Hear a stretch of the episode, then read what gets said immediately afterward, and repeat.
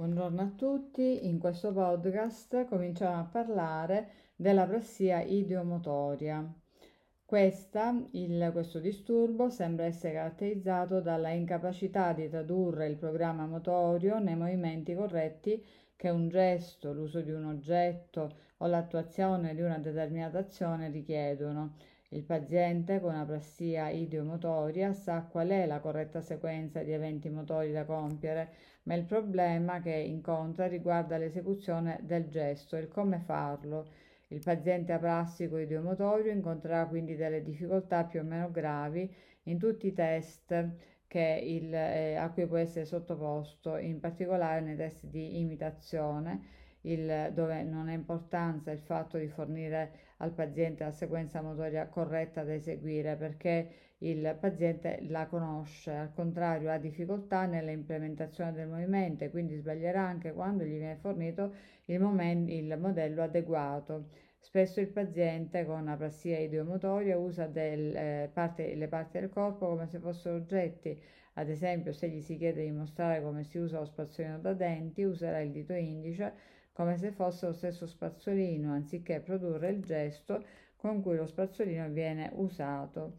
Naturalmente ci sono delle eh, interpretazioni del, ehm, sulla, dei modelli interpretativi della prassia idiomotoria. Uno dei modelli a cui ancora si fa riferimento, si fa riferimento per spiegare questa prassia è quella di Lippmann che pur con le dovute modifiche rappresenta uno strumento interpretativo fondamentale per lo studio e la comprensione delle aprassie. Secondo questo modello, la corretta esecuzione del gesto implica l'esistenza di un programma motorio viene, dove viene determinata la sequenza spaziale e temporale dei singoli gesti che devono essere prodotti. I programmi motori, secondo Lippmann, sarebbero basati su rappresentazioni visive delle sequenze che il soggetto deve compiere e di cui è in parte consapevole. Alla costruzione del programma motorio parteciperebbero molte aree corticali e non un unico centro di programmazione, anche se l'emisfero sinistro avrebbe comunque un ruolo dominante in questa funzione. Per poter essere eseguito, il programma motorio deve essere tradotto nel pattern di innerva- innervazione adeguato, la cui memoria sarebbe depositata nel senso motorio, una re- eh, regione che Lippmann identificava nei giri pre e post centrale e nel piede delle circonvoluzioni frontale superiore, media e inferiore. Affinché gli engrammi cinestesico-innervatori venissero attivati, era necessario prevedere una via che connettesse le regioni retrorolandiche della corteccia con la regione sensomotoria. Secondo questo modello, un'adeguata formulazione del programma motorio determinerebbe la plassia ideativa, mentre una lesione delle vie di connessione tra le aree post-rolandiche e il senso motorio determinerebbe la plassia ideomotoria. Infine un danno che coinvolgesse direttamente gli engrammi cinestesico innervatori depositati nel senso motorio provocherebbe la plassia mielocinetica che sarebbe caratterizzata dalla compromissione di tutti i tipi di gesti e dalla goffaggine e dalla disarmonia nel produrre movimenti soprattutto distali. Il eh, eh, Geschwind eh, sostituì nello schema di Lippmann il concetto di senso motorio con quello di corteccia premotoria che più si adattava alle conoscenze anatomiche che nel frattempo si facevano. La corteccia premotoria di sinistra manda delle afferenze sia alla corteccia motoria di sinistra, responsabile dei movimenti eseguiti dagli arti di destra, sia attraverso il corpo calloso alla corteccia premotoria di destra, che a sua volta invia fibre alla corteccia motoria di destra che controlla gli arti di sinistra. Secondo De Geschwind, il eh, fascicolo arcuato connetterebbe i sistemi motori di output con i sistemi concettuali di programmazione a localizzazione posteriore a sinistra.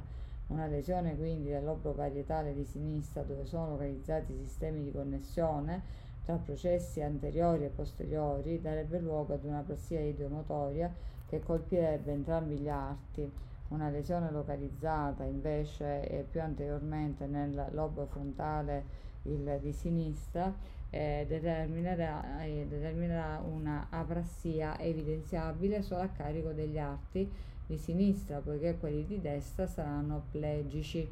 Una lesione a livello del corpo calloso determinerà, determinerà un quadro analogo ma senza plegia degli arti di destra, questa è la plassia callosale. È importante ricordare che nel caso di aplasia callosale la plassia degli, agli arti di sinistra sarà totale solo eh, se la richiesta di esecuzione del gesto viene esplicitata per via verbale. Solitamente si scontra aplasia callosale quando i quattro quinti anteriori del corpo calloso sono danneggiati.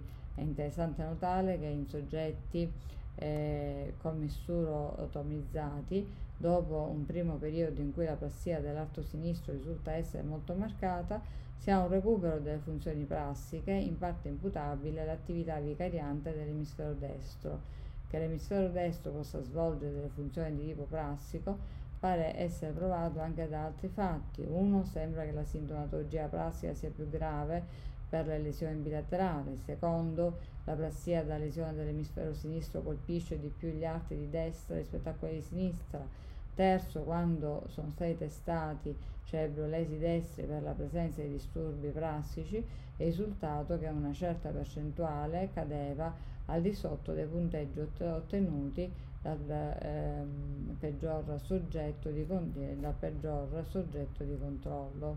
Il, um, mi fermo qui per, perché è un capitolo abbastanza vasto, continuerò a spiegarvelo la prossima volta. Il, quindi eh, continuiamo ad affrontare questo argomento in un podcast successivo martedì prossimo. Grazie e arrivederci a tutti.